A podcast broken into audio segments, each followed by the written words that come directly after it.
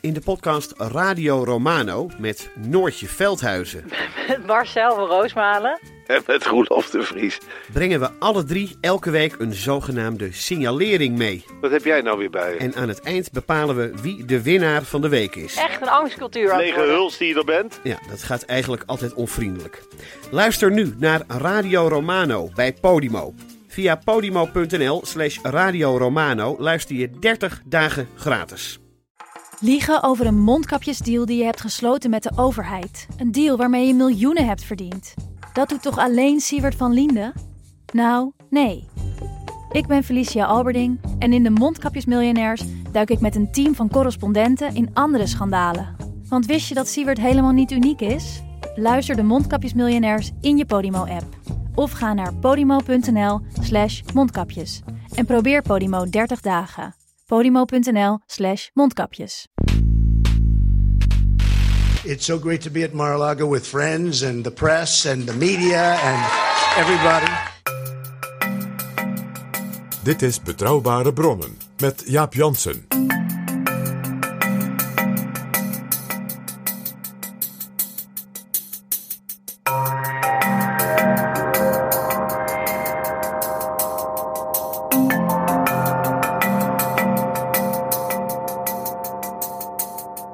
Hallo, welkom in Betrouwbare Bronnen, aflevering 360. En welkom ook PG. Dag Jaap.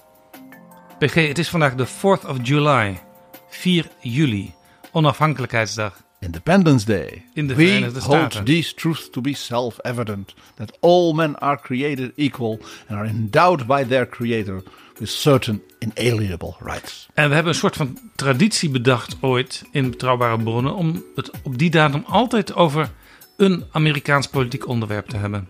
En dat is mede te danken omdat we in een van onze eerste seizoenen Michael Wolff precies kregen in die laatste dagen van juni. En ja, dan, dan heb je natuurlijk wel iets. Michael Wolff over Trump. En de laatste keer dat we met Michael Wolff spraken, ging dat over zijn uitzinnige, maar fascinerende bezoek aan de inmiddels vertrokken Trump in Mar-a-Lago. Mocht je die aflevering nog nooit gehoord hebben, dan zou ik zeggen: ga die aflevering eerst beluisteren. Want we gaan het in deze episode ook hebben over Mar-a-Lago. Ja, want we moeten natuurlijk een beetje vooruitkijken naar 4 juli volgend jaar. Want dat is aan de vooravond van de conventions. Nou, één ding weten we zeker. De Democratic Convention zal Joe Biden inhuldigen en nomineren voor een tweede termijn. Ja, Als hij gezond is, als hij er nog steeds zin in heeft, dan is het opnieuw Joe en Kamala. En wie het bij de Republikeinen gaat doen, dat weten we nog niet. Niemand kan dat voorspellen. Maar Donald Trump is wel frontrunner nog steeds in de Republikeinse peilingen. En dus hangt er veel af van Mar-a-Lago. Want die onderzoeksrechter Jack Smith, ja, die heeft Trump natuurlijk bij de ballen. Vanwege al die spullen die gevonden zijn in Mar-a-Lago. In de bathroom, in de balzaal, op Ja. het toneel. Podium, ja. Ja. En waar niet. Kasten waar spullen zaten. eh, Donald Trumps werkkamer. Maar ook gewoon zomaar eh, op de grond eh, in, een, in, een, in, een, in een- wat was een kledingkast. Ja, het geheime spullen, originele documenten uit het Witte Huis. En daarmee heeft deze onderzoeksrechter Jack Smith, die een fameus jurist is van het Joegoslavië-tribunaal, het lot van zowel Donald Trump als de Verenigde Staten, als misschien wel de wereld in zijn handen. En dus het lot van het renommee van Mar-a-Lago. Laten we het daarover gaan hebben, PG. De geschiedenis van Mar-a-Lago. En we luisteren even naar Michael Wolff over zijn bezoek daar, wat hij aan ons vertelde. in this big room, this baronial hunting lodge room, um, that's where Trump does all of his business. So he doesn't, he's not in an office somewhere. He sits right in the middle of the place. Is the first place you enter, there is Yes. Donald Trump. Exactly. And, you know, and it's a, a very large room and there are many sections of, you know, with couches and chairs. And he It's like a foyer of a hotel. Yes, lobby of a hotel, exactly. Um, and he occupies the, the the central seating area, and all of I mean, his day is mostly spent with Republicans coming to kiss his ring and playing golf. Michael Wolff, Mar-a-Lago. En je kunt er komen als je clublid bent, moet je wel eerst 200.000 dollar hebben betaald als entrance fee. Maar dan kun je er logeren.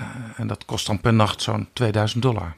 En je bent als lid verplicht ten minste 2000 dollar per jaar aan drankjes te besteld te hebben. En je bent verplicht om ten minste 14.000 dollar per jaar aan een of andere receptie of een feestje of anderszins te doen. Ook als je er dus geen, niet houdt, moet je dat toch betalen. En dus is Mar-a-Lago nu een ja, soort feestpaleis. Waar heel veel weddings worden gehouden met diner en muziek. En dan is natuurlijk er altijd een eregast. Hè, die dan plotseling, helemaal onverwacht, dat iedereen dat van tevoren weet, als partycrasher optreedt. En dat is Donald Trump zelf. De geschiedenis van Mar-a-Lago Jaap is onwaarschijnlijk. Dat is een onwaarschijnlijk verhaal. En het werd in Amerika in een blad over townhouses en chique dingen beschreven als zelfs voor Palm Beach verhoudingen is het grandioos. Maar de geschiedenis, Jaap, bijvoorbeeld de eigenaresse en haar vele echtgenoten, voordat Trump eigenaar werd, het is een onwaarschijnlijk verhaal. Maar eerst, PG, zijn er nog nieuwe vrienden van de show? Die zijn er. Het zijn er weer een heel stel, Jaap. Dus dat is ontzettend opbeurend en leuk. Dank je wel, Daan. Dank je wel, Branko. Dank Steven. Dank Stan. En ook nog een extra woord van dank aan Rob voor zijn eenmalige donatie. Wil jij ons ook helpen met een donatie? Ga dan naar vriendvandeshow.nl slash bb. Dit is Betrouwbare Bronnen. PG Mar-a-Lago, dat ligt in Palm Beach, Florida. En de naam komt natuurlijk vanwege het feit dat je aan de ene kant de zee en aan de andere kant een voormalig meer hebt. Een lake, een lago. Ja, het ligt dus in een hele dunne strip land tussen zee en meer. Dat is allemaal heel vochtig. Hè? Dat hele zuiden van uh, Florida. Hè? heb je ook de Everglades met al die alligators en zo. En dit zijn dus drooggelegde stukken. Er loopt dus ook een Ocean Beach Boulevard. Die loopt er direct langs. Dat is de enige manier om op en neer te kunnen. Op die landtong is, of over de volle breedte van die landtong, is dus dat, uh, ja, nu wordt het genoemd Resort Mar-a-Lago gebouwd. En dat is dus iets heel aparts, want het is een mysterie en het is heel erg publiek bezit tegelijkertijd. Ja, het telt 126 kamers. Het is uh, bijna 6000 vierkante meter groot. Er zit een golfresort aan vast, een tennisclub, zwembaden, spa's. Natuurlijk. En een privégedeelte van de familie Trump. En een hele grote ballroom die door Trump zelf er nog bij is gebouwd. Ja, want toen hij het kocht, toen heeft hij dus beloofd: hé, hey, ik ga er niets aan veranderen. Het is historic en het is fantastisch. En het is the greatest ever natuurlijk. En vervolgens is hij er dus van alles bij gaan bouwen. Zoals uh, working out uh, gyms. En natuurlijk een enorme ballroom. Die doet denken aan ja, Schönbrunn in Wenen. Wit en goud vooral. En dat bleek dus een eh, podium te hebben voor muzici en zo. En dat was handig, want dat podium, daar kon je dus ook allemaal geheime documenten uit het Witte Huis vlogen opslaan. Ja, die spullen die lagen dus gewoon achter het gordijn. Als je er even achter keek, dan, dan kon je erin kijken. En dat is ook gefotografeerd door de FBI. Toen ze dus ja, binnen waren en zeiden: Ja, wij komen nu kijken, want ze, uh, het Nationaal Archief heeft nu zo lang onderhandeld. En ja, u zegt wel dat u alles al terug heeft gegeven, maar ze missen zoveel dingen. Dus we gaan, komen nu kijken. En toen zagen ze dus die onwaarschijnlijke tafereelen. Met al die boxers. Hè, met, nou ja, secret en top secret en classified en wat al niet. En ik denk dat sommige van die spullen ook wel gelezen zullen zijn door geheimdiensten van andere landen. Want ik weet dat bijvoorbeeld een, een lijstje Chinezen ooit eh, daar de property is uitgezet omdat ze daar onbevoegd waren. Ja, en, en was een Chinese mevrouw. Die is opgepakt op haar hotelkamer. En die bleek een heleboel USB-sticks te hebben. Met data uit Mar-a-Lago. Dus die had ze gewoon hier en daar in verschillende computers gestopt.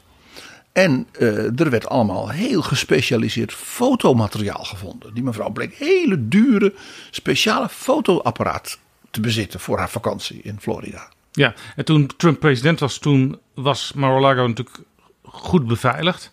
Maar sinds hij geen president is, heeft hij natuurlijk, zoals elke oud-president, beveiliging.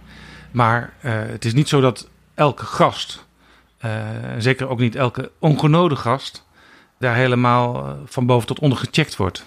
Nou, we weten zelfs dat, en dat is heel pijnlijk, dat het hoofd van die persoonlijke beveiliging van Trump is mede aangeklaagd door onderzoeksrechter Jack Smith. Omdat hij heeft geknoeid met de security camera's. Geknoeid omdat hij bepaalde dingen blijkbaar niet wilde vastleggen? Ja. Of weggeknipt uit de resultaten die dan moeten worden bewaard voor de Secret Service. Uh, Jaap, één mooi voorbeeld van dus rijke mensen met veel geld. Die kunnen natuurlijk zo'n zo'n abonnement kopen op Mar-a-Lago. Dan mogen ze overin, mogen ze golfen. Zijn ze ook te gast aan tafel bij de familie Trump en al die hangers-on zoals dat heet. En daar was er een mevrouw bij en daar zei iedereen, ja die, die moet lid worden. Ja die werd lid. Want die heette Anna de Rothschild. Oeh, de familie Rothschild. Je begrijpt allemaal oude verhalen. Hè? De Rothschilds, machtig, invloedrijk, rijk. Dat bleek een Russische spionne te zijn. Maar ja, ze had zo'n mooi Europees accent. Dus ja, dan denk je, geloof je onmiddellijk dat ze een Rothschild meisje is. Ze is gefotografeerd, golfend met Trump. Ze is gefotografeerd met de vriendinnen van Ivanka. Aan tafel. En liep daar dus rond en kon overal zomaar in. En zij had waarschijnlijk ook USB-sticks in haar tasje. Dat zou zomaar kunnen.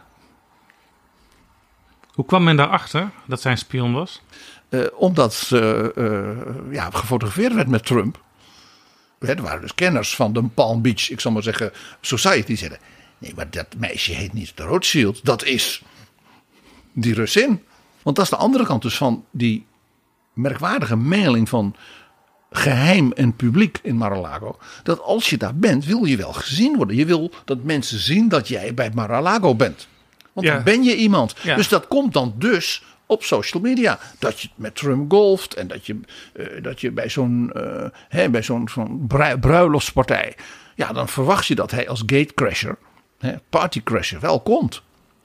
En de bruid een zoen geeft en dat er wordt gezongen en dat hij dan een toespraak houdt. Dan niet vooral heeft over Donald Trump. Niet over de bruid, maar heeft het over de verkiezing die gestolen is. En... Ik, ik heb eens een verhaal gelezen van iemand die een aantal tips geeft. How to sneak into Mar-a-Lago. Als je dus geen genodigde gast bent. En als je dan uh, een aantal van die tips uitvoert en het lukt uiteindelijk toch niet.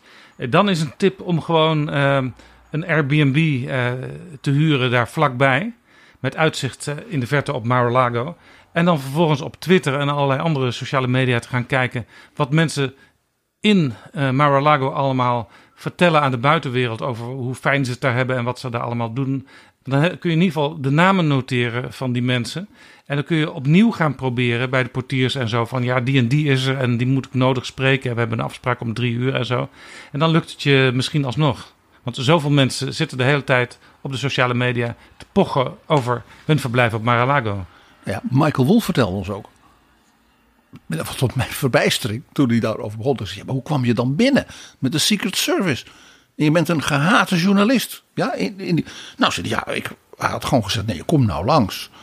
En hij had dus bij de desk, oh, u bent meneer Wolf, ja, loop maar door. Hij werd niet eens begeleid, hij kon zo rondlopen. En dat had te maken met het feit dat Trump, ook al vond hij het allemaal vreselijk wat Wolf over hem geschreven had, toch wist dat het een zeer veel gelezen, populaire auteur was. En ja, dat soort getallen, dat telt voor Trump. Great ratings. Huge, huge book. Nothing succeeds like success, zoals dat heet. PG Trump werd in 1985 eigenaar. Maar Mar-a-Lago, dat stond er al sinds de jaren 20.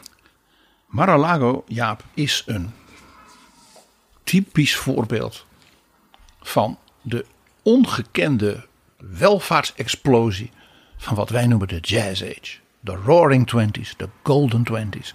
In Duitsland de Goldene Zwanziger. In die tijd werd ook Florida voor het eerst echt ontdekt als zeg maar vakantieoord. Daarvoor was Florida verschrikkelijk arm. Eh, er was helemaal niks.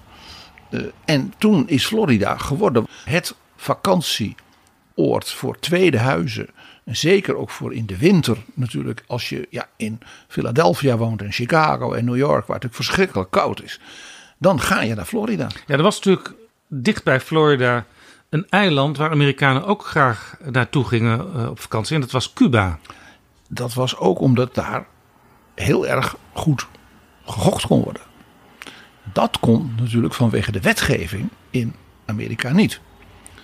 En een tweede reden om in Florida natuurlijk te gaan, uh, je eigen huis te gaan hebben, was natuurlijk de drooglegging. Thuis kon je drinken. De uh, politie viel niet binnen. Dus als jij een tweede huis had, een, een villa aan het strand, dan kon je drinken. Jaap, de allerrijkste vrouw in Amerika van die tijd, was Marjorie Meriwether Post. Was geboren in 1887. Ze was dus toen in 1923 was ze nog geen 40. En had dus een, ja, een aannemer in dienst genomen die zei: Ik wil het allermooiste stukje land in Florida. Ja. En daar wil ik een droomhuis bouwen. Zij was de dochter van Ella Meriwether en haar vader C.W. Post. Die had veel geld vergaard. Haar vader was ook haar leermeester. En nam haar met tien al mee naar de raad van bestuur van zijn cornflakes merk. De Postum Cereal Company. En het was duidelijk, haar vader was haar voorbeeld, haar afgod en haar leraar. En zij bouwde na de dood van haar vader dat cornflakes imperium uit tot een reusachtig voedingsimperium. Zij kocht dus bijvoorbeeld Jello. Nou, iedere Amerikaan kent dat als een soort uh, ja, monatoetjes, ja. zou ik maar zeggen. Een uh, chocoladefabriek en een mayonaisefabriek. De beroemdste mayonaisefabriek van Amerika, die zelfs hier in Europa uh, adverteert. Het was allemaal van haar. En ze had dus een enorm ja, zakelijk inzicht. Want ze voer met haar schip de Hussar. Dat was het allergrootste privéjacht ter wereld. Ja, want ze was zo verschrikkelijk rijk. In de kust. Zo, daar in New England. En ze was geïnteresseerd in het kleine stadje Gloucester in Massachusetts. Want daar was een uitvinder en die maakte diepvriesmaaltijden. Dat had hij bedacht hoe dat zou kunnen, dat procedé. Dus is bij die man langs geweest. En tegen de zin van haar echtgenoot, haar inmiddels tweede echtgenoot, een hele rijke New Yorkse bankier, heeft ze die man zijn uitvinding gekocht. En daarmee werd zij de koningin van de diepvriesmaaltijden. Aha. Want de beroemde diepvriesmaaltijden in Engeland, het bekende merk Birdseye, dat heet naar die uitvinder, dat was meneer Charles Birdseye. Dus dat werd een global brand. En zij werd dus nog verschrikkelijk veel rijker dan ze al was. Dus zij stapte in op het moment dat er juist ook veel behoefte aan kwam. En dus de ijskast een ding werd voor de families van de bovenklasse en daarna de middenklasse en daarna eigenlijk in heel Amerika. Mede door de, de elektrificatie, wat natuurlijk een van de grote projecten was in de New Deal van president Roosevelt. Dus dat geld, ja, dat moest ergens worden uitgegeven. En het verhaal gaat dat die aannemer en zij in een soort jungle liepen. Hè, tussen de zee en dat meer. En zich er helemaal ingeduwd hebben. Hè, erin gehakt als het ware. En dat ze zei: Hier, dit is het. En dat was water. En dat was heel belangrijk natuurlijk. Dat je water had, vers water, uh, daar in de buurt. En toen heeft ze dat gekocht. Dat enorme stuk land. En dat werd dus het begin van een hele serie ja, villa's van wat nu Palm Beach is. Dat heeft zelfs zijn eigen vliegveld.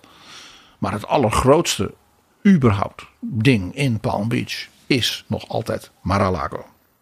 Het is gebouwd tussen 1924 en 1927. Ja, ze hebben er drie jaar aan gewerkt. Dat was ook nodig omdat zij een ontwerp had laten maken door een aantal voor in die tijd moderne architecten. Helemaal in, zoals dat heette, de Spanish baronial style. Ja, de Amerikanen noemen het een castle. Natuurlijk heet dat een castle. En het was dus Spaans, baronial, dus, dus een beetje Schotse barons, want dat zit er ook een beetje in. Dus de adel uit de 18e en 19e eeuw. En, want dat, vond zij zelf heel belangrijk, er moest ook, omdat het Spaans was, Moorse kunst in. Want zij ging heel veel naar Europa voor vakantie. Dus zij zei zoals het Alhambra hè, en de Alcazar van Sevilla. Zo wil ik ook de decoratie van bijvoorbeeld het dak van mijn woonkamer. Ja, het heeft uh, zo'n prachtig houten dak met van die balken. Met allemaal details en allemaal in hout en dat soort dingen. En ook hele wanden die ze dus in Spanje kocht. Van ja, leegstaande kloosters en kastelen. Want dan kocht ze dat allemaal op. Met dus antieke Spaans en Portugese azulejos. Dat zijn we die tegels, weet je, ontworpen door ja, designers en kunstenaars. uh, 15e, 16e, 17e eeuw. Ze had er kijk op. Uh, ja, en ja, geld speelde dus geen rol. Uh, daarbij kwam, ze was inmiddels uh, ook weer af van die tweede man. Dus dat is vier keer getrouwd en vier keer gescheiden. En dus na de echtscheiding van meneer Hutton, de enorme rijke bankier, trouwde ze met de man die voor haar had onderhandeld de alimentatie. En dat gerucht ging al heel erg in New York. Van ja, ze heeft een oogje op die jurist. Want die is van een heel rijk uh, advocatenkantoor. En ze heeft gezegd: nee, natuurlijk niet. Ik ga. Ze mag een vrouw niet single zijn? Nou, je raadt het al. Drie maanden na de uitspraak door de rechter trouwden ze met deze jurist. Dus ze had ook het idee: ik ben wealthy, ik heb veel geld, uh, maar het kan nooit kwaad als mijn nieuwe partner ook erg rijk is. En ook nog een jurist voor kwaaie zaken. Een corporate lawyer. En er was nog iets. Hij bracht haar een schitterend tweede netwerk. Want Jaap, het wordt nu echt heel spannend. Joseph Davies was een jurist geweest. Uit het campagneteam, zouden wij zeggen, van president Woodrow Wilson. Dus dat was een democrat. En raakte daardoor bevriend met de ook zeer rijke, ook uit New York komende, zeer charmante, charismatische onderminister van de marine van president Woodrow Wilson. Franklin Delano Roosevelt. Oh. En dat werd dus een vriend van Joseph Davies. En Roosevelt was natuurlijk verschrikkelijk rijk en een politiek dier. Dus zo'n hele rijke jurist daar in Wall Street, die met banken en met verzekeringen en met bedrijven, die kon ook geld voor jou verzamelen voor je campagnes. Dus Joseph Davies stond bekend, ook omdat Roosevelt gouverneur van de staat New York was, als uitermate loyaal aan de governor en aan later president Roosevelt. En die moest natuurlijk beloond worden voor deze vele diensten. En wat doe je nou, zo, iemand, met bovendien zo'n ontzettend rijke vrouw? Die geef je natuurlijk een ambassadeurspost in een land waar het niet uitmaakt dat de ambassadeur en zijn vrouw ook voor zelf met hun geld grote feesten en parties geven. Waar je dus als Amerika gezien wil worden. En wat deed FDR? Jaap, raad eens. Hij maakte hem ambassadeur in de Sovjet-Unie. In Moskou. Of all places. Dus dus een cadeautje voor iemand die alles al heeft. Maak hem ambassadeur in de Sovjet-Unie. We hebben het dus over 1936. Dus dat is Stalin op de toppen van zijn macht. Zijn eerste vijfjarenplan. Het volledig uithongeren van Oekraïne, laten we dat er ook even bij zeggen. Was dus gelukt.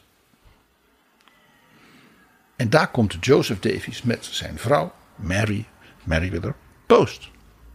En wat heeft zij gedaan voorafgaand aan die post posting in Moskou? Ze heeft een spoedcursus gedaan bij het Metropolitan Museum of Art in Russische kunst, Russisch porselein en alle dingen van de tsaren. Want ze dacht, eh, daar kan ik me dan eens rustig mee gaan bezighouden met die prachtige kunst die uh, in Amerika schaars is. En dus kan ik er misschien ook wel in gaan handelen. Kijk, je komt daar met ongelimiteerde hoeveelheden dollars. In een land waarvan je denkt, ja, die aristocratische families, ja, die paleizen, die zijn weg. Die zijn nu van de arbeiders. Dus al die verzamelingen, ja, die liggen ergens in de opslag. En al die kerken en kloosters, die zijn door Stalin uh, in zijn meest recente campagne tegen het christelijk geloof, zijn bijvoorbeeld alle klokken van alle kloosters gesmolten tot brons. Nou, je kon je er kanonnen van maken. Dit is waar gebeurd, ja. ja. En dus wie weet was er nog wat hier en daar wat kunst die misschien hè, tegen. Dus ze had eigenlijk een, een, du een duivels plan, namelijk uh, pik in, het is winter. Als het voorbij komt, dan kan ik het misschien wel uh, naar me toe trekken. Uh, nou, laat ik het zo zeggen, Jaap. Er was één iemand in Rusland, in de Sovjet-Unie, die het onmiddellijk begreep wat hij met deze dame in huis had. En dat was de grote baas, de worst in het Kremlin. Jozef Stalin. Jozef Stalin. Jozef Stalin zorgde tot ieders verbijstering dat hij zeer goed bevriend raakte met dit echtpaar. Deze aardskapitalist. En die vrouw was misschien nog een grotere aardskapitalist. De koningin van de frozen dinners. heb je Rusland niet nodig, want het is daar toch koud genoeg. En Roosevelt, de president, een politiek dier met niet heel veel scrupules, die zei: Als ik dus daar directe toegang heb tot Stalin, dat is alleen maar goed. Want we moeten dus die Stalin die Hitler tegen elkaar uitspelen. Dat is alleen maar goed voordat er in Europa niet opnieuw oorlog uitbreekt. En dus wij als Amerika ook niet in een oorlog verstrikt laten. En hij dacht waarschijnlijk ook, die communisten die kun je niet vertrouwen. Maar als ik nou Joseph Davies en zijn vrouw eh, daar steeds vlakbij Stalin weet. Zij denken hetzelfde als, als ik, als Amerikaan. Ja, dan, dan, dan zitten we gewoon Stalin op de huid. Dan kan er eigenlijk niks raars gebeuren waar we niet van tevoren enig idee van hadden. Waar het niet dat Jozef Stalin natuurlijk daar in Moskou op een hele andere manier de baas was als Franklin Roosevelt in Washington DC. En hij werd in Washington DC door zijn fans ook wel Caesar genoemd. Kun je nagaan wat Stalin was. Dus Stalin die heeft ze helemaal ingepakt. Wat hij bijvoorbeeld deed, was dan zei hij van u moet ons ongelooflijk rijke land, natuur, kunst, landschappen, steden nog veel beter leren kennen. Dus hij organiseerde reizen voor het echtpaar Davies, Meriwether Post, door de hele Sovjet-Unie. En dan werden ze natuurlijk spontaan ontvangen door lokale uh, bestuurders, de burgemeester. Die liet zien hoe ongelooflijk de welvaart nu was gegroeid dankzij Stalin. En er overal elektrische stroom was. En hoe bloeiend de boerderijen waren. Hè, en de kolgozen, de sofgozen. En overal was er natuurlijk nog een kleine tentoonstelling van aristocratische kunstwerken. En nou ja, als zij dan liet blijken dat ze daar belangstelling voor hadden, zeiden ze: wat, Oh, wat een eer. Ja, wat fijn dat u onze Russische kunst zo waardeert. Ach ja, Jaap. En Stalin had dus af en toe cadeautjes. Zo gaat het hardnekkige gerucht, maar het is natuurlijk uit de archieven niet te bewijzen. Dat mevrouw Meriwether Post in het Rijksmuseum van Moskou, de Tretjakov-galerij, dus gewoon heeft aangewezen. Dat lijkt me wel, schilderij lijkt me wat. Er zijn twee van die landschapjes, één daarvan wil ik wel hebben. En zij betaalde natuurlijk contant. Ah, in ja. dollars. Ja. En dat vond Stalin fijn. Dat, Want die- valuta is natuurlijk heel belangrijk. Zeker kapitalistische en die valuta. dollars kwamen natuurlijk eh, per diplomatieke post in koffers naar de ambassade. Ja, Jaap. En in de diplomatieke post ging dus die 16e eeuwse icoon uit dat klooster. Waar de monniken allemaal van in de Gulag-archipel zaten. Ja, ik, ik, zeg het ook af en toe even iets heel bitters hoor. Want dat moet je er ook bij zeggen. Ging dan via de diplomatieke post natuurlijk naar eh Mar-a-Lago. Dus na twee, drie jaar ambassadeur in Moskou. Had mevrouw Meriwether Post in haar paleisje in Washington want daar had ze ook een prachtige woning natuurlijk voor. Natuurlijk feest en partijen als vrienden van de Roosevelts. De volgens de kenners mooiste verzameling, meest complete verzameling Russische kunst buiten de Sovjet-Unie. Niemand anders had wat zij had. Zo kon je dineren bij haar vanaf het keizerlijk servies van de tsaren. Nou, haar man was intussen dus diplomaat en werd door Stalin natuurlijk geknuffeld. En Stalin die zei, er zijn veel misverstanden over natuurlijk hoe ons systeem werkt. Eh, Wij zijn natuurlijk een communistisch land, maar wij komen enorm op voor de arbeiders. Dus we hebben heel veel sociale zekerheid en dat wil uw president toch ook met een New Deal. En ja, ik heb dat natuurlijk moeten afdwingen van de tsaren. En ja, daar moet je soms doorpakken, maar... Dus het beeld van Stalin in de rapportages van Davies was een soort goedmoedige Georgische boer die soms wat grof in de mond was, wellicht. Maar toch het beste voor had met de gewone man in de Sovjet-Unie. En dat was toch heel wat beter dan ook in de tijd van de tsaren. En was het ook een beeld in het Witte Huis toen Roosevelt president was? Nou ja, Roosevelt eh, die las dat en eh, die dacht: zolang er maar geen eh, oorlog is, vind ik het allemaal best. Roosevelt was vooral bezig met de binnenlandse politiek in die periode. Maar ja, Roosevelt was ook het wel eens met Davies, wat ik lees nu voor, in een van zijn laatste memo's, waarin hij de president als het ware een soort slot conclusie gaf van, nou wat zou u de komende jaren moeten doen nadat ik een paar jaar hier heb rondgelopen en veel met Stalin gepraat en rondgereisd. Communism holds no serious threat to the United States. Friendly relations in the future may be of great general value. Ik bedoel, als Joe McCarthy dit later gelezen zou hebben, Jaap. De communistenjager. En Stalin wist dat deze man zo graag en een goed blaadje was bij zowel hem als bij Roosevelt, dat hij hem op een werkelijk alleen Stalinistische manier heeft misbruikt. Alleen Stalin kon dit bedenken.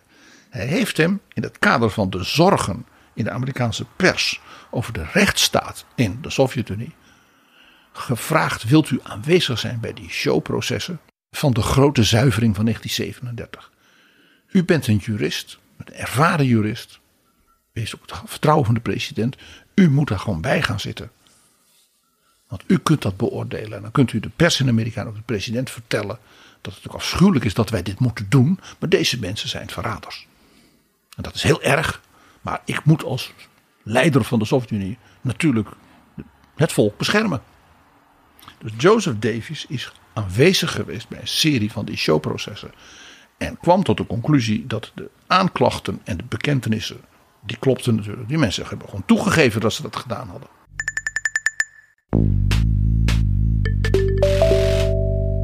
Dit is Betrouwbare Bronnen, een podcast met betrouwbare bronnen.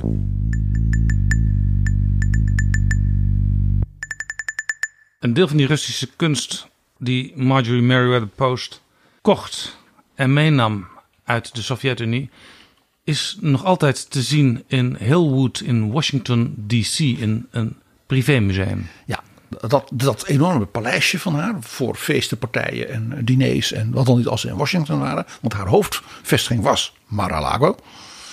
Uh, dat is, heeft ze daarna geschonken aan de Amerikaanse staat.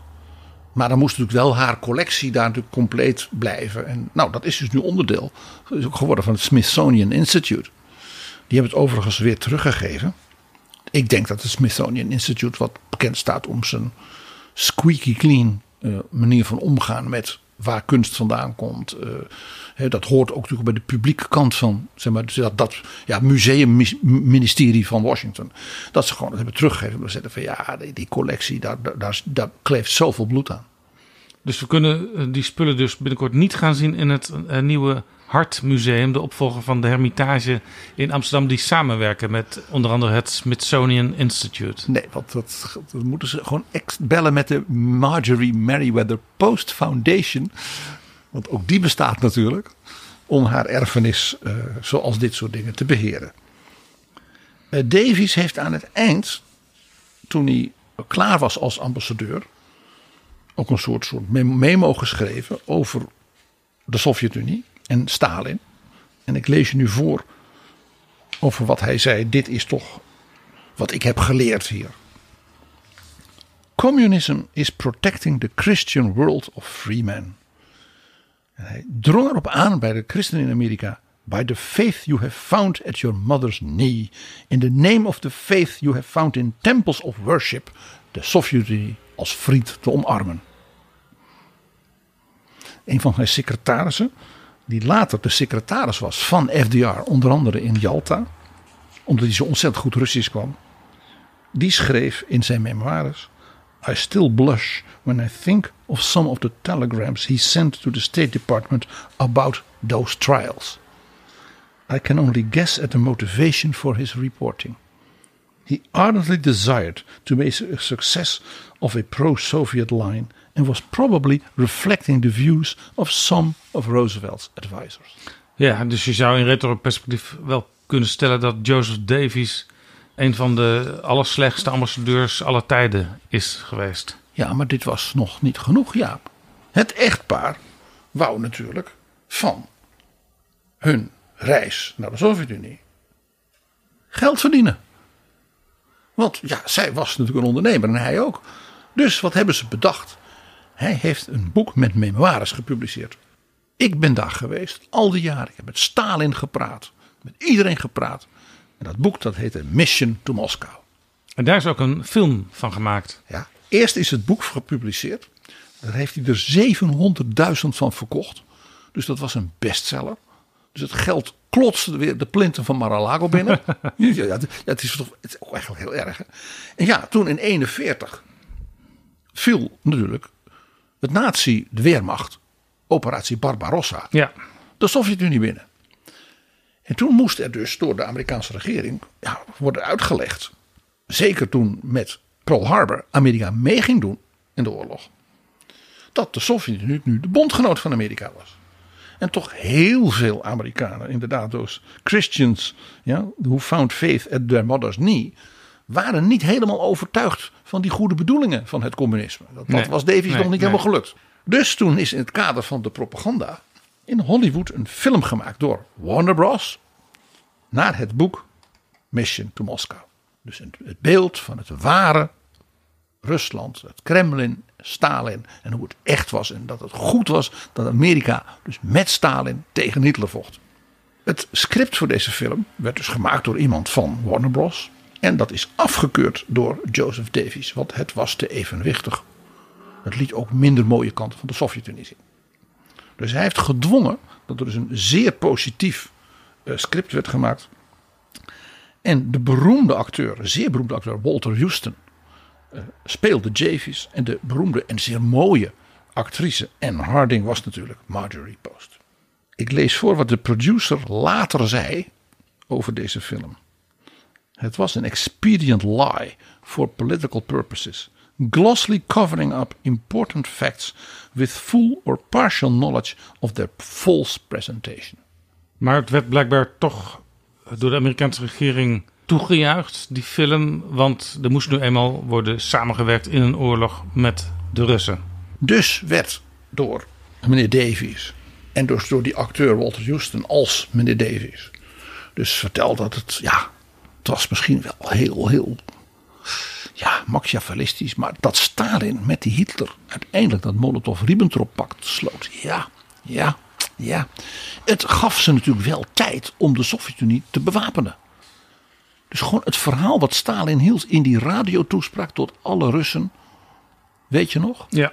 Dat zat dus gewoon in die film. Wat echt heel erg was, was dat in die film ook werd gezegd van...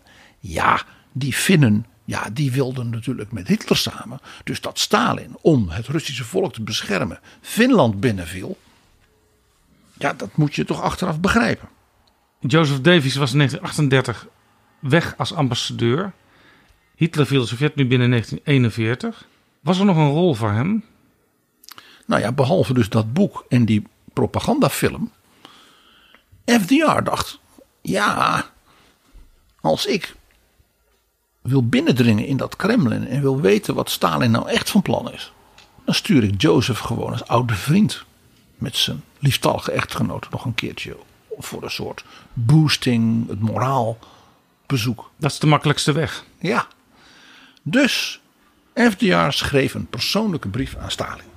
Waarop hij zei: Ik wil met u een keer onder vier ogen kunnen praten. En omdat niemand dat mag weten, lees omdat Churchill dat niet mag weten, heb ik uw oude vriend en mijn oude vriend Joseph Davies gevraagd. Want die is zo discreet met zijn lieftallige echtgenote. Die had misschien nog wel hier en daar een icoontje uit een kapotgeslagen klooster, wat ze wel wilden kopen. Hè? En die heb ik nu naar u toegestuurd. Dus Joseph Davies heeft een enorme tour door heel de Sovjet-Unie gemaakt als Amerikaanse vriend. En kwam natuurlijk in Moskou op het Kremlin. En heeft dus onder vier ogen met Stalin gepraat. Naar aanleiding van die brief. En Stalin zei: Ik wil graag met president Roosevelt praten. En ze hadden zelfs een datum en een plek. Stalin was bereid om door heel Siberië te reizen. En je weet, hij wilde niet vliegen. Nee. Nou, wat vliegangst. Eh, dus dan zou hij de Trans-Siberische spoorlijn nemen. Hè, met zijn eh, beveiligde trein. En dan zou hij dus met een bootje van Vladivostok. Ja, het is echt verhaal, ja. Naar Fairbanks in Alaska varen. En dan was hij in de Verenigde Staten. Ja, en president Roosevelt, waarvan ook bekend was dat het een enorme zeiler was en alles van boten wist, die zou zogenaamd op vakantie dan in de wateren van Alaska zijn. En hem per ongeluk tegenkomen. Ja, ja. Goedemiddag, meneer Stalin. Goedemiddag, I presume. Mr. Mr. President. Zoals hij dat natuurlijk had gedaan in 1941 in Canada met Churchill. En ze namelijk het Atlantisch handvest toegetekend hebben. Hij dacht, ik wil ook zo'n handvest misschien wel met Stalin tekenen. En dat mocht dus Churchill niet weten. Dit is om allerlei redenen niet doorgegaan. En dat is uiteindelijk, dus enige maanden later, die eerste grote summit geweest in Teheran. Waarover wij in Betrouwbare Bronnen al een keer uitgebreid hebben gepraat. Ja, lang geleden al. Waar Stalin toen bij die toast zei: zonder Amerika en dus de Land-Lease Act hadden wij Hitler niet kunnen verslaan. Iets wat daarna altijd de geschiedschrijving, de Sovjet-Unie is, onder tafel gewerkt. Maar Stalin wist het. Dus Joseph Davies speelde toen nog een keer dus een cruciale rol in de directe persoonlijke diplomatie tussen Stalin en Roosevelt. En zoals vaak in Amerika, in dit soort huwelijken, kwam er een einde aan. Ze gingen scheiden, Joseph en Marjorie. Ja, in de naoorlogse jaren zijn ze blijkbaar wat van elkaar vervreemd geraakt, zoals dat heet. Ik denk dat ze hem ook gewoon niet meer zo nodig had. En Roosevelt was dood. Ja, ik zeg maar heel hard hoor. Eh, Dus ze zijn gescheiden in 1955. Ja, en toen was dus een andere president. Namelijk Eisenhower. En ja, hè, die Joseph was niet zo nuttig meer. Dus zou Marjorie met haar zakeninstinct denken: ik moet gewoon weer andere relaties gaan aanleggen? Ja, bij de Republikeinen bijvoorbeeld. Ze is toen voor een vier keer, vierde keer getrouwd. Ook dat is in een echtscheiding geëindigd. En daarna was het vooral, had ze heel vaak hele leuke Hispanic dansers die met haar dansten in Mar-a-Lago. Dus die mannen werden steeds jonger naarmate zij ouder werd. Dat had ze misschien in Moskou dan geleerd van Tsarina Katarina de Grote. Dus zij had uiteindelijk ook weer alle tijd om Mar-a-Lago te bewonen en eh, mooi verder aan te kleden. Ja, en ze had dus een hele duidelijke eh, eh, zeg maar, soort strategie voor zichzelf. Voor wat ze waar wilde hebben. Dus in Washington hing dus de erfenis van haar grootste jaren van haar vriend Jozef. Ja, Ze had in de bossen noord van New York, in de Adirondacks, had ze een soort hut. Maar je begrijpt wat voor hut dat was. Daar had ze dan weer oude Engelse spullen. Mar-a-Lago, dat was haar ding voor Delfsblauw. Waarschijnlijk ook vanwege die tegels uit Spanje en Portugal. Zeg maar ook in die Moorse tijd. Dus dan had ze heel veel Delfsblauw. Dat verzamelde ze echt. En ook 18e eeuws porselein uit Europa. Denk aan Dresden en vooral Sèvres. Want de Franse 18e eeuw was een van haar lievelingsperioden. En zo had zij ook uit die tijd haar lievelingsjuwelen. Als ik je nou vertel, zij droeg heel graag twee hele grote, ja, hoe heet dat? eh, oorringen. oorringen, eh, enorme parels, een soort peervormig. En die had ze gekocht. En die hadden wel een hele bijzondere eerdere eigenaressen gehad. Die waren namelijk door de revolutionaire van Robespierre gevonden in de kleding van koningin Marie-Antoinette toen zij probeerde te vluchten uit Parijs. Oh, in 1792. En toen ze in Varennes werd tegengehouden. En die had ze dus in haar kleding verstopt. En die oorringen had Marjorie met de Weather Post. Ze had overigens ook voor diners en zo een compleet servies van Frans Jozef en Sissy. Je kon natuurlijk checken of die oorringen echt van Marie Antoinette waren geweest, want die stonden vast wel op enkele schilderijen afgebeeld. Dat waren haar lievelingsdingen. En ze heeft ze dus ook later geschonken aan het Smithsonian Institute voor hun unieke historische juwelenverzameling. Kijk, dat kunnen we dan misschien straks wel in het Hart Museum in Amsterdam gaan bekijken. Maar ja, ze werd natuurlijk toch ook een dagje ouder. Dus ze ging nadenken over wat doe ik nou met die spullen van mij. Dus ze heeft een fiscaal zeer aantrekkelijke eh, manier bedacht voor haar erfenis.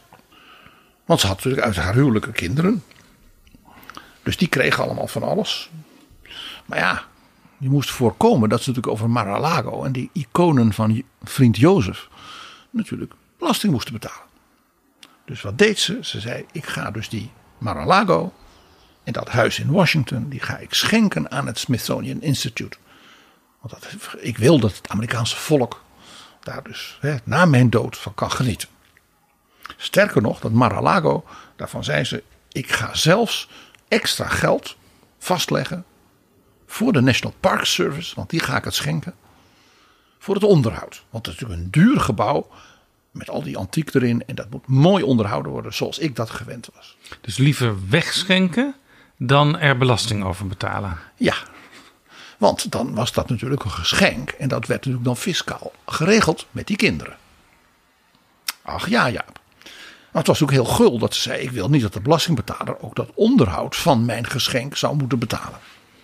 Dus dat was het lieve bedrag in de jaren 60, jaren 70, voor haar dood, van een miljoen dollar per jaar voor het onderhoud.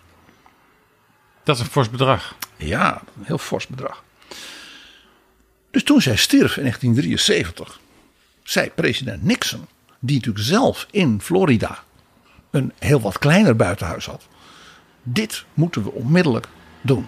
Want zij had bij zeg de schenkingsakte vastgesteld dat dit vooral bedoeld was als winterverblijf voor de president en zijn gezin. Want dan kunnen ze in dat koude Washington, hoeven ze daar niet te, te, te zuchten en zit je in dat schitterende Florida in een huis dat toch fit for a president is. Maar ja, de arme Richard Nixon heeft er dus niet van kunnen genieten. Want die was natuurlijk een half jaar later weg. Werd opgevolgd door de zeer sobere hè, man uit Michigan. Hè, uit het Nederlandse kiesdistrict ook nog. Gerald Ford. En zijn Betty, die waren alle twee net iets te nuchter. En zaten ook maar kort. Ja, en dat gold natuurlijk ook voor uh, James Earl Carter die daarna kwam. Jimmy Carter. Jimmy Carter was geen man voor zo'n ding. Die was te vroom, te eenvoudig, te sober. Die bouwde liever later als ex-president huizen voor armen dan dat hij in Mar-a-Lago ging wonen.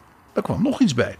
Door natuurlijk de economische problemen van de jaren 70 met de enorme inflatie was natuurlijk die 1 miljoen per jaar gewoon niet genoeg. Dus de National Park Service, Jaap, die zei van kunnen we er niet vanaf? Want dat kost ons gewoon te veel geld. En dat moeten we dus bezuinigen op, ik noem maar zo wat zeggen, het onderhoud in de, in de Grand Canyon. En geen president gaat ooit daar in de winter zitten, is inmiddels duidelijk. Nee. Dus het ving stof, dat Mar-a-Lago. Jaap, ik heb hier voor mij Public Law 96-586- december 23 1980. Dus dit is in de transition periode geweest tussen president Carter en president Reagan. De dag voor kerst. Ja, een, een wet. Een veegwet, zoals dat heet. Met heel veel dingen die eigenlijk niks met elkaar te maken hebben, maar die je wel in één keer wil regelen. En dit is een wet die gaat over federal lands. Dus er worden federal lands in Nevada geregeld. Met een bijzonder accent, en dat is het uitgebreidere deel van dit wetsvoorstel: het Lake Tahoe Basin. Nou, Lake Tahoe en de, de hele natuur daaromheen, dat is schitterend. Ik ben er ooit geweest met de trein. Het is prachtig. Ja, maar dat is dus in Nevada, niet in Florida. Dat is in Nevada. En dus dat is een natuurgebied. Dus er zijn allemaal environmental regulations voor als je daar woont. En waar je wat moet doen. En wat de, wat de regering bereid is om te betalen. Maar wat, wat regelde die wet dan? Jij denkt, nu ben ik in Lake Tahoe. Wat is dat? Nou, helemaal aan het eind heb je ineens section voor A1. En daar staat, we gaan de wet herroepen van 21 oktober 1972. An act to provide for the administration of the Mar-a-Lago National Historical Site. Dus het werd de naam National Historical Site ontnomen. Het heette nu National Historical Landmark. En daarmee hoefde het dan niet meer eigendom te zijn van Ja. de staat. Dus hiermee ontviel de verplichting om het te onderhouden voor de staat. En de minister van Binnenlandse Zaken, zo staat in sectie B van sectie 2, ja, die moet binnen 120 dagen regelen dat het, eh, het cadeau van mevrouw Marjorie Merriweather Post wordt teruggegeven aan de Marjorie Merriweather Post Foundation in Washington DC. En dat is een non-profit corporation. Dus ze kregen het ding gewoon terug. En ja, die zaten daar helemaal niet op te wachten op dit cadeau van Nee, de president. nee. Of beter gezegd van het congres. Dus dit is een 1-2'tje geweest tussen president Carter, die er natuurlijk gewoon van af wilde, en de baas van het congres. En jij weet wie dat is? Tip O'Neill, de speaker, de legendary speaker. Dus dit is er doorgejast, vlak voor de kerst. Waarschijnlijk wist eh, bijna niemand eh, dat dit op dat moment geregeld werd. Zo is dat. En ja, toen zat die foundation ineens met dat Mar-a-Lago in zijn maag. Dus wat hebben ze gedaan? Die hebben het op de markt gebracht. Dus gewoon, het, het kwam te koop te staan. Dit was het begin natuurlijk van die Reagan-jaren van optimistisch kapitalisme. En daar hoorde Mar-a-Lago helemaal bij. Want het idee van eh, het Reagan-denken was... als het met Mar-a-Lago goed gaat, dan gaat het met iedereen goed.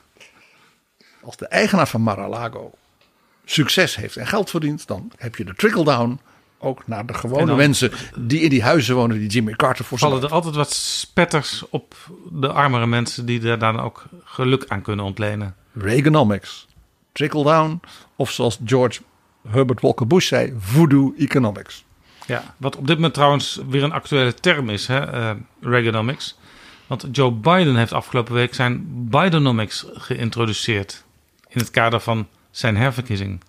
En zo komt het allemaal weer samen, ja. Zoals altijd in Amerika. Hoi, ik ben Alexander Klupping. Ik weet dat jij, net als ik, met heel veel plezier luistert naar betrouwbare bronnen. Maar je zou Jaap en PG echt helpen als je nu vriend van de show wordt. Dat kan met een donatie, per maand of per jaar. En dan kunnen ze nog veel meer afleveringen maken en zeg nou zelf, dat wil jij ook. Dus ga nu naar vriendvandeshow.nl slash bb. En doe het niet straks, maar nu. De vraagprijs voor Mar-a-Lago was 25 miljoen dollar. Dat is een flink bedrag.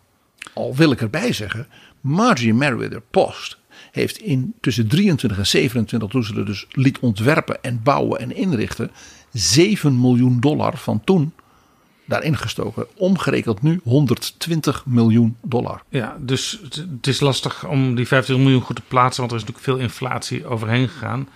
Maar eh, vooralsnog eh, was er niemand die dat bedrag op tafel wilde leggen. Nee, want het was natuurlijk ja, uit de jaren 20. Het was dus helemaal niet modieus.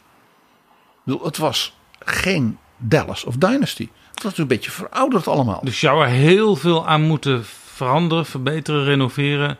om het nog ergens op te laten lijken naar de maatstaven van de jaren 80. Nu was er een vastgoedman in New York die wel hield van zeer opulente, goudblinkende dingen met chandeliers. En die wilde wel een bod doen. En hier komt natuurlijk Donald Trump in het verhaal binnen. Zo is dat ja. Die bood 15 miljoen. Ja, 25 miljoen werd gevraagd. Hij bood 15 miljoen. Dus dat werd geweigerd door die stichting.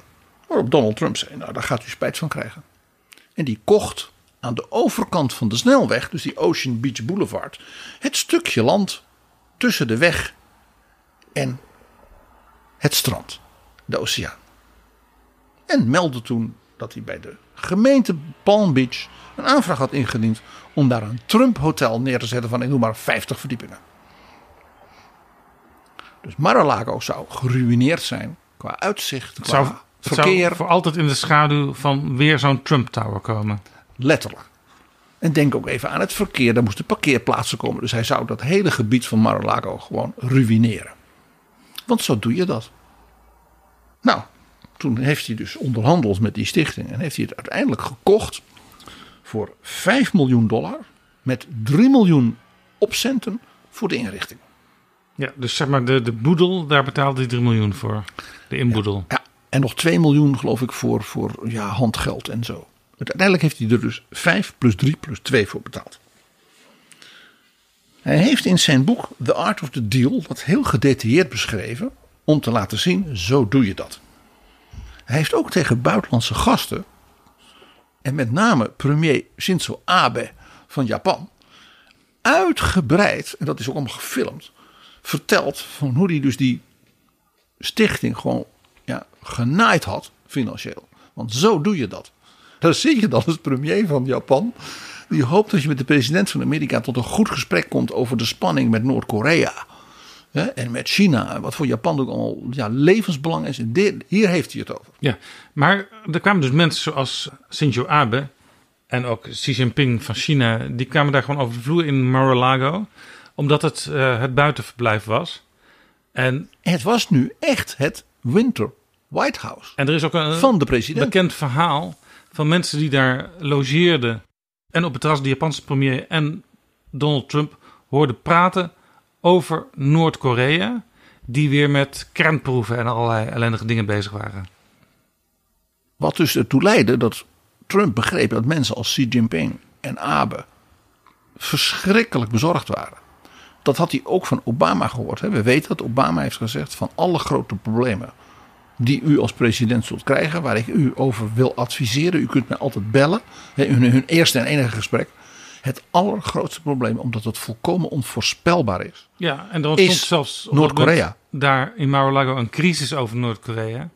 En mensen die gewoon aan de belendende tafeltjes zaten, die konden dat dus meemaken. Dat daar van alles plotseling vibreerde van dit gaat niet goed aan die andere kant van de wereld. Het meest ongelofelijke verhaal is gebeurd tijdens het bezoek van Xi Jinping. Want tijdens het diner, en dat was dus ook weer op die, zeg maar, nou ja, waar ook Michael Wolff over vertelde. Je zit daar dus tussen alle andere mensen. En in het midden zit dan, op een verhoging natuurlijk, Donald Trump met Melania.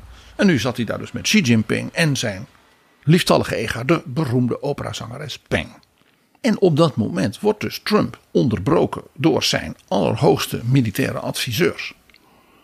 Over het feit dat er eh, een rakettenaanval was van de Verenigde Staten op het regime Assad.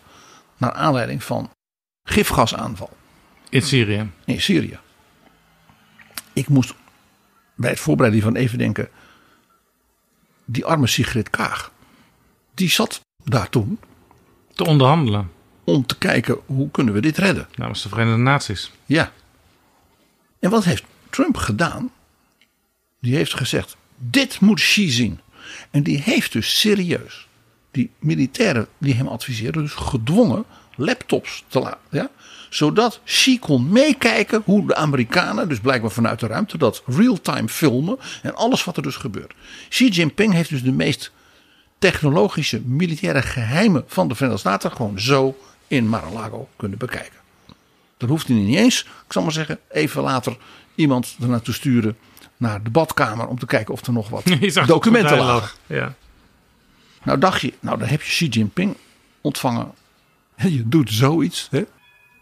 Mensen als generaal Mattis en zo, die, die, van, hè, van het Pentagon, die, die grepen zich natuurlijk naar hun hoofd. Als Trump het gezellig heeft, dan, dan vallen de grenzen weg. Ja, ja dat, dat is het.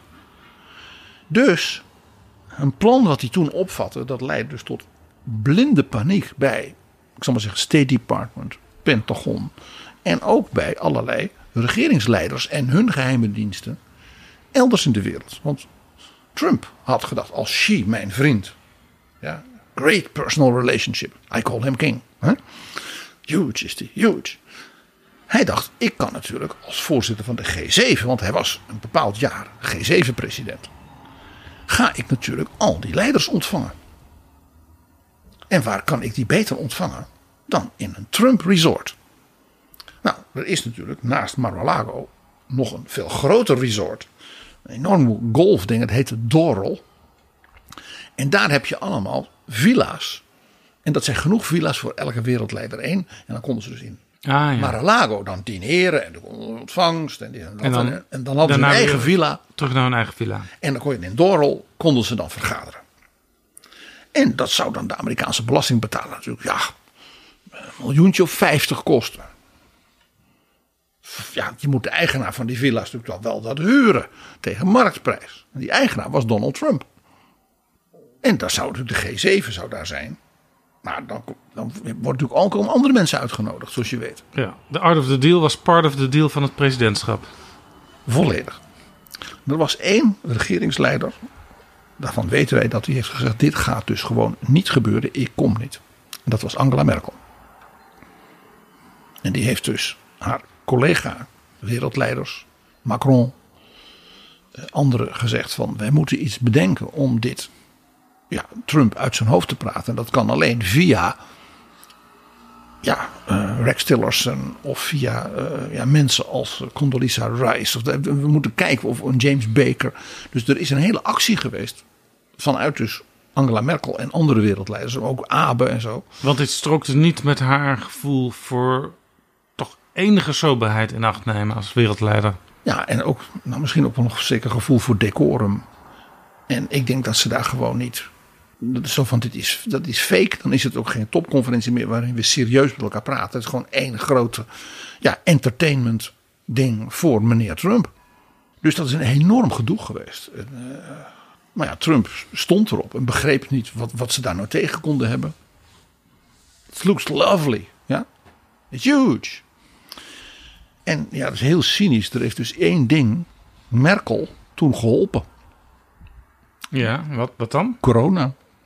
Dat maakte dat de bijeenkomst uiteindelijk toch niet uh, ter plekke kon doorgaan. Nee, die kon niet fysiek doorgaan. Dus toen is er via Zoom of zo is er een soort G7 gehouden. Maar één ding, Marjorie Merriweather Post had dus gekregen wat ze wilde. Mar-a-Lago was nu het Winter White House. En ja, dat is natuurlijk in zekere zin, Jaap. Na het vertrek van Trump uit het Witte Huis. Is als het ware uh, Mar-a-Lago nog naar een soort nog hoger niveau getild. Het is natuurlijk eigenlijk nu een soort. Ja, de residentie van een regering in ballingschap. en hij ontvangt dus hè, nou ja, dat weten we dus van Michael Wolff. Iedereen en alle mensen die ooit voor hem gewerkt hebben en die nog hem trouw zijn, die komen daar ook. En die doen dus ook fundraising in Mar-a-Lago. Dan kun je dus in die ballroom en dan hebben ze of, of zo iemand, zo'n Trumpiaan die een nieuw boek heeft, of Steve Bannon die iets heeft. Of, en dan komen ze geld ophalen uh, bij, bij fans. En dat organiseren ze dan in Mar-a-Lago, want dat is een bewijs dat je dus Trump trouw blijft. En dan verdient hij er nog weer een grijpstuiver aan. En vandaar dus ook al die feesten en partijen die daar dus worden georganiseerd. Die trouwerijen en dergelijke. En Trump is dan natuurlijk altijd de verrassingsgast. De mystery guest die dan helemaal onverwacht komt. En dan wordt er gejuicht en dan houdt hij een toespraakje. Jaap, wist jij dat er een gast in Mar-a-Lago is geweest? En niet de minste. Van wie het strafbaar is als je hem vergelijkt met een panda. Is dat Xi Jinping, die we al noemden in deze aflevering? Zo is dat. De Chinezen vinden het niet leuk als hij met een panda wordt vergeleken. Het symbool van een panda, omdat men vindt dat zijn wat dikke uh, glimlachende hoofd daar wat op lijkt, werd dus gebruikt als men dus kritiek wilde hebben op het regime. En dan deed je dat dus via een pandaplaatje. Dus als ik mijn polo shirt van Bamigo aan heb, dan moet jij denken aan Xi Jinping. Want daar staat dat pandahoofdje op als je goed kijkt. Bamigo is een heel fijn merk. En dus heel bijzonder, dat lijkt maar weer. Voor boxershorts, maar ook voor bijvoorbeeld linnen overhemden. Pyjama's hebben ze ook. T-shirts, ondergoed. Schoenen hè, tegenwoordig en sokken. En sinds heel kort ook kleding voor vrouwen. Ah, dus een groot deel van onze luisteraars kan nu ook genieten van Bamigo. Ja, en alle spullen die je als vrouw daar kunt kopen, die hebben ook vrouwennamen. Olivia, Megan, Amy, Ava, Miley en Sophie. Niet één Peng, maar de vrouw van Xi Jinping. Emma ook nog. Dus het is niet alleen maar iets voor mannen zoals wij PG, maar we kunnen er ook nog vrouwen mee verrassen. Ik vind het heel mooi dat ook onze vele vrouwelijke luisteraars nu extra blij kunnen maken met Bamigo en dus ook met de korting. Ja, want als je kennis wil maken met Bamigo, ga dan naar bamigo.com en gebruik de kortingscode BRON20. En dan krijg je dus van die prachtige kleding gemaakt van bamboe. En dat is heel bijzonder, want het is heel erg zacht en het is heel duurzaam. En ik denk dat Xi Jinping kleine glimlach niet kan onderdrukken als hij dit spotje zou horen. En dat Xi Jinping ook meteen zou noteren met zijn gouden kroontjespen Bron 20, de kortingscode. Al was het maar om voor zijn vrouw, de operazangeres Peng, iets moois te bestellen. Bron 20 op bamigo.com. Laten we even luisteren naar een stukje uit een documentaire uit 1986. Toen Trump dus net Mar-a-Lago op de kop getikt had en hoe trots hij erover vertelde. When you first walked through that door, the first time you walked into this house, what did you think? I couldn't really believe it. I, this was one of the great treasures of the world. It's considered the number one home far and away in America. And I personally just couldn't believe it. And when you see it, you believe it. The ceiling glistens with 1,000 gold leaf wings. Bristol crystal chandeliers light the 60 foot long living room. Seven antique silk tapestries adorn the walls. And the huge stone Italian Gothic fireplace still works. In fact, if you notice, we have Mrs. Post's picture right alongside of my wife's picture with town and country. Mm-hmm. So we, we really pay a certain reverence to Mrs. Post and, and what she was able to create because she created a magical house. It's a fantasy house. But are you going to change this room at all? I mean, when No. you're not going to do anything. No. No personal Trump touches here. No. Believe it or not, no. That's right. Everything is going to stay exactly the way Mrs. Post would have had it. So this is the dining room. How many does it seat? Well, I guess it seats as many as you want. It just, uh, I really couldn't even tell you. It seats from anywhere from two to probably 50 or 60 people, depending on the way you set it up. And setting it up is an art in itself. Mrs. Post left 17 sets of china in the house. That means the Trumps can entertain 36 of their friends for 19 straight nights and never use the same set twice. Dit was Donald Trump in 1986 over Mar-a-Lago. En hij onderstreept dus dat hij er niets aan gaat veranderen. Want het is natuurlijk historic en great art. En wij weten natuurlijk wat hij daarna is gaan doen. Hij is een enorme danszaal, een ballroom er nog bij gaan zetten. En dat is de plek ook waar al die huwelijken plaatsvinden. En waar hij dus heeft gesproken. Wat voor een schande het is. Hè, hoe die behandeld wordt. En dat hij weer president wil worden. Het is allemaal zijn eigen ballroom. En dan achter die gordijnen, die die daar aan hangen, denk je, oh daar staan al die dozen. Maar het, het zou dus best kunnen dat Mar-a-Lago vanwege al die geheime stukken die daar zijn aangetroffen, uiteindelijk toch de val inleiden van Donald Trump. Misschien zelfs wel richting de gevangenis. Het is niet uit te sluiten dat ook de merkwaardige behoefte die hij blijkbaar had. om dat soort dingen te hebben in zijn omgeving. Dat hem dat de das omdoet. En daarmee dus Mar-a-Lago nogmaals natuurlijk ja, de wereldgeschiedenis ingaat. Hè, dus Mar-a-Lago had dus die hele aparte relatie tussen de eigenaresse en Jozef Stalin. En daarna dus de wel zeer merkwaardige relatie tussen de eigenaar en Vladimir Poetin. En ook nog Xi Jinping. Maar ja, misschien dat er nog een volgend hoofdstuk in toch wel die uiterst opmerkelijke geschiedenis van Mar-a-Lago geschreven gaat worden.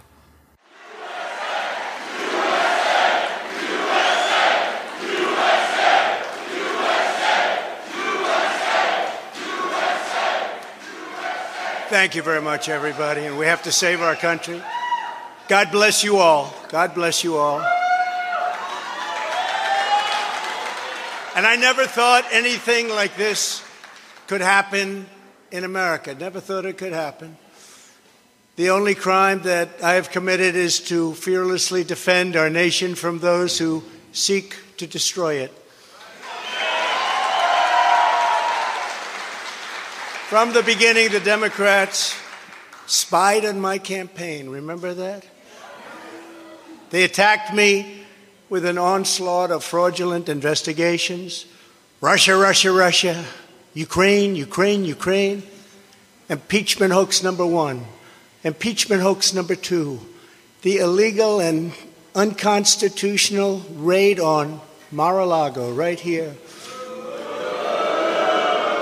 The lying to the FISA courts, the FBI and DOJ relentlessly pursuing Republicans, the unconstitutional changes to election laws by not getting approvals from state legislators, the millions of votes illegally stuffed into ballot boxes and all caught on government cameras.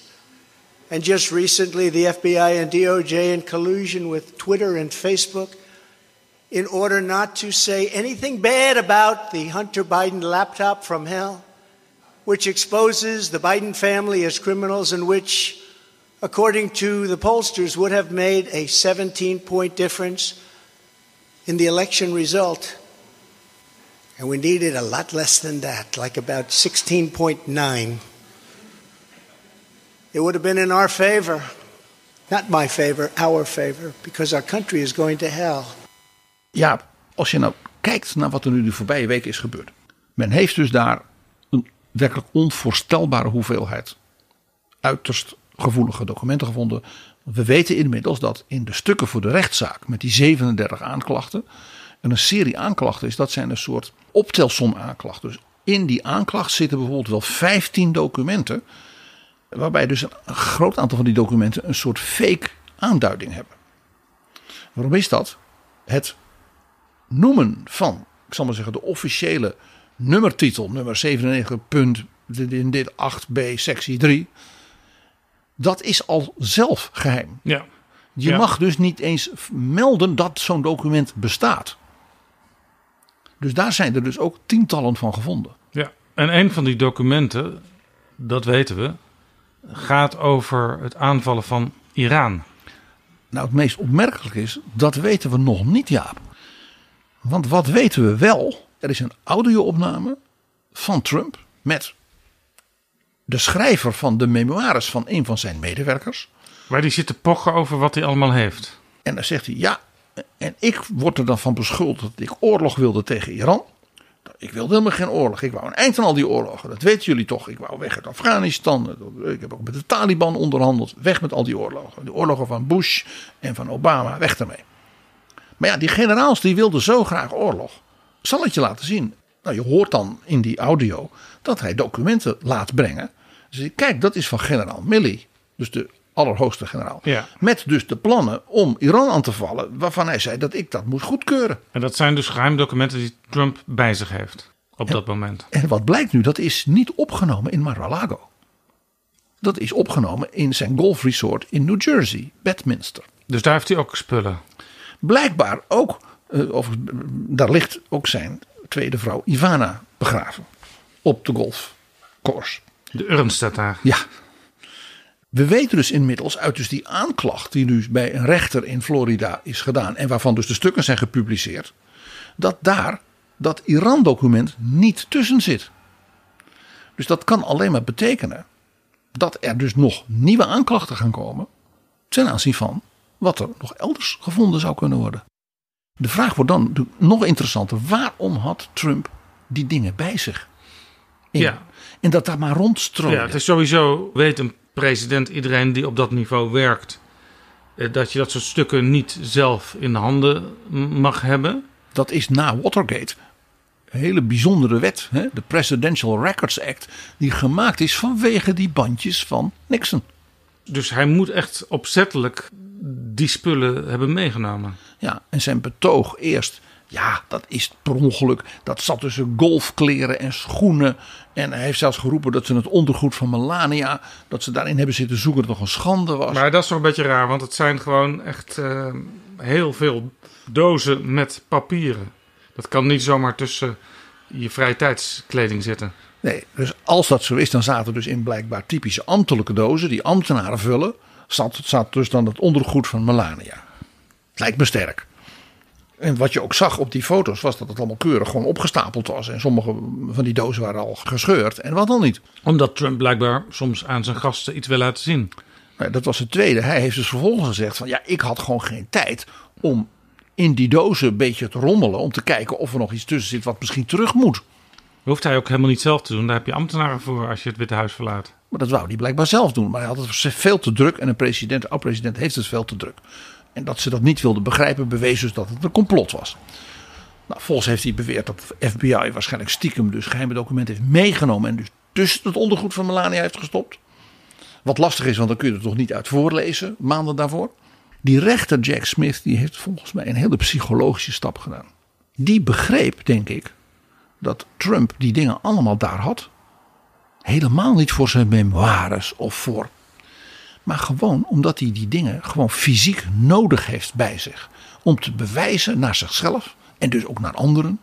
Kijk eens hoe relevant ik nog steeds ben. Ik ben eigenlijk nog steeds echt de president. Ik heb niet verloren. Ja, en zoals bij wijze van spreken die mevrouw Marjorie, die vroeger de baas was van Mar-a-Lago, ja, al die pronkstukken had. En de juwelen en zo. En de iconen van haar vriend Jozef. En dat porselein van Heeft- Catharina de Groot. Heeft Donald, behalve ook al die iconen waarvan hij dan nu eigenaar is.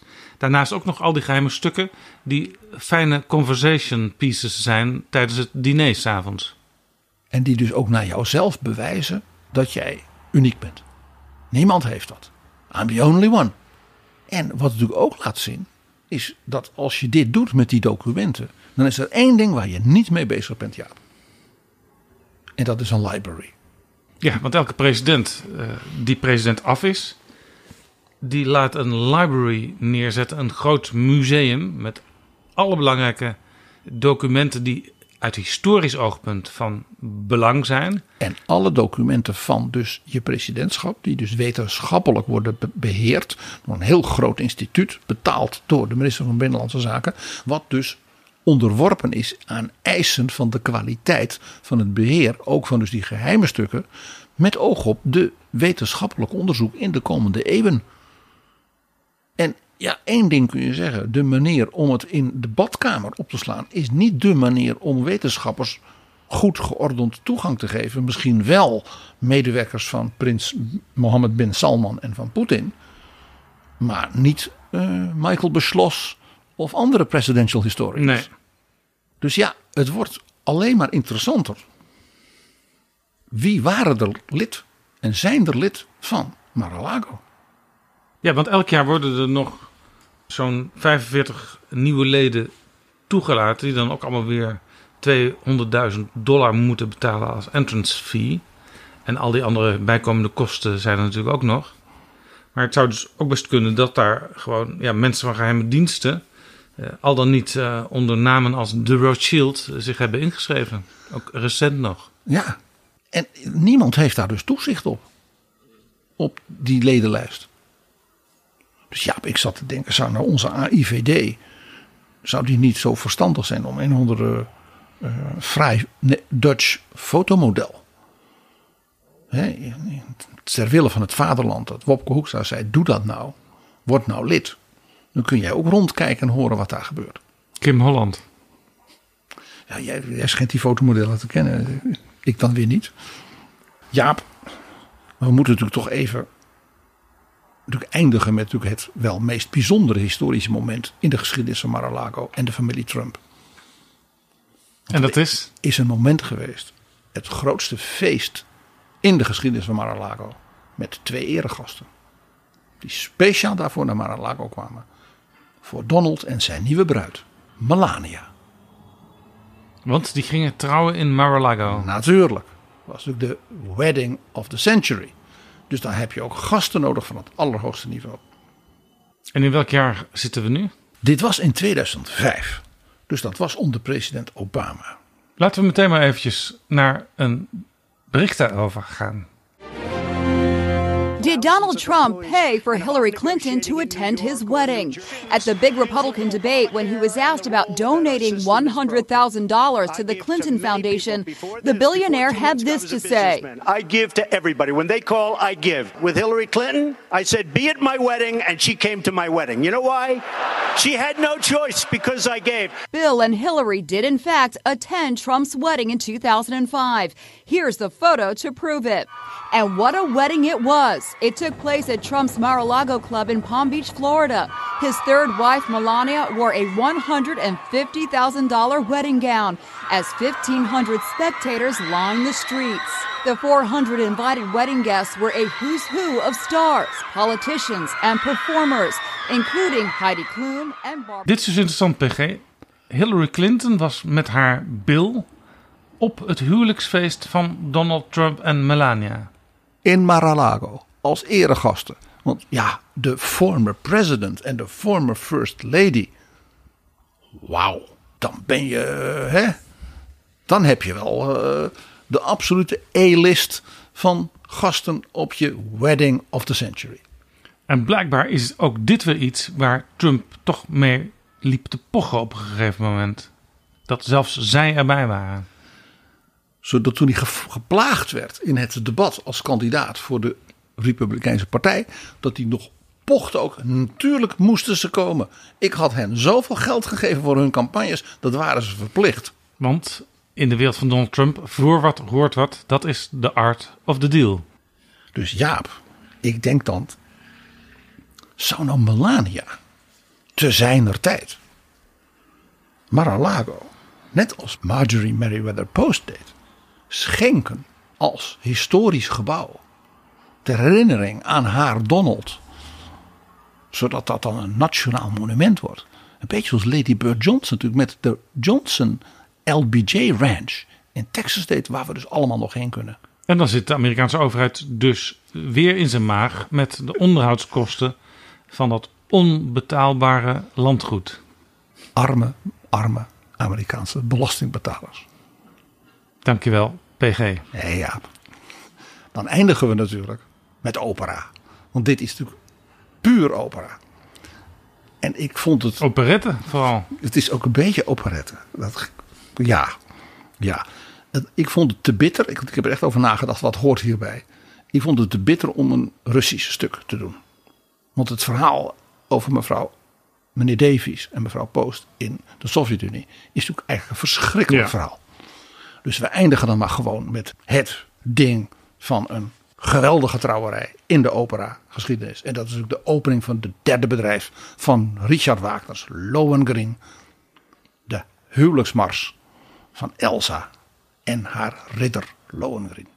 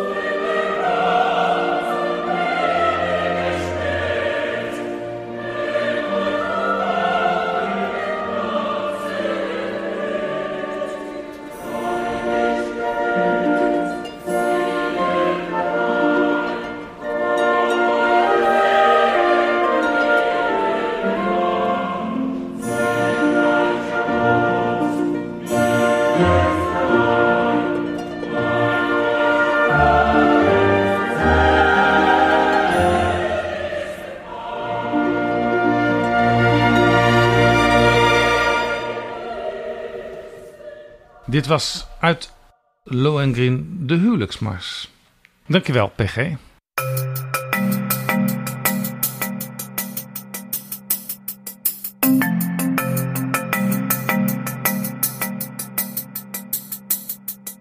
Zo, dit was Betrouwbare Bronnen aflevering 360.